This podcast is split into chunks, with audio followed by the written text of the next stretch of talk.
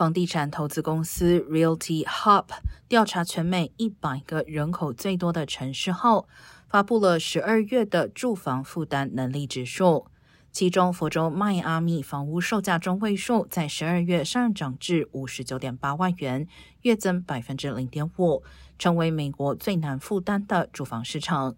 迈阿密居民必须将其薪水的百分之八十五点六七用于住房成本。洛杉矶的房屋购买价格中位数在十二月下降了一千元，但仍然连续第六个月排在该榜单第二位。洛杉矶居民需要将收入的百分之八十三点零六用于住房成本，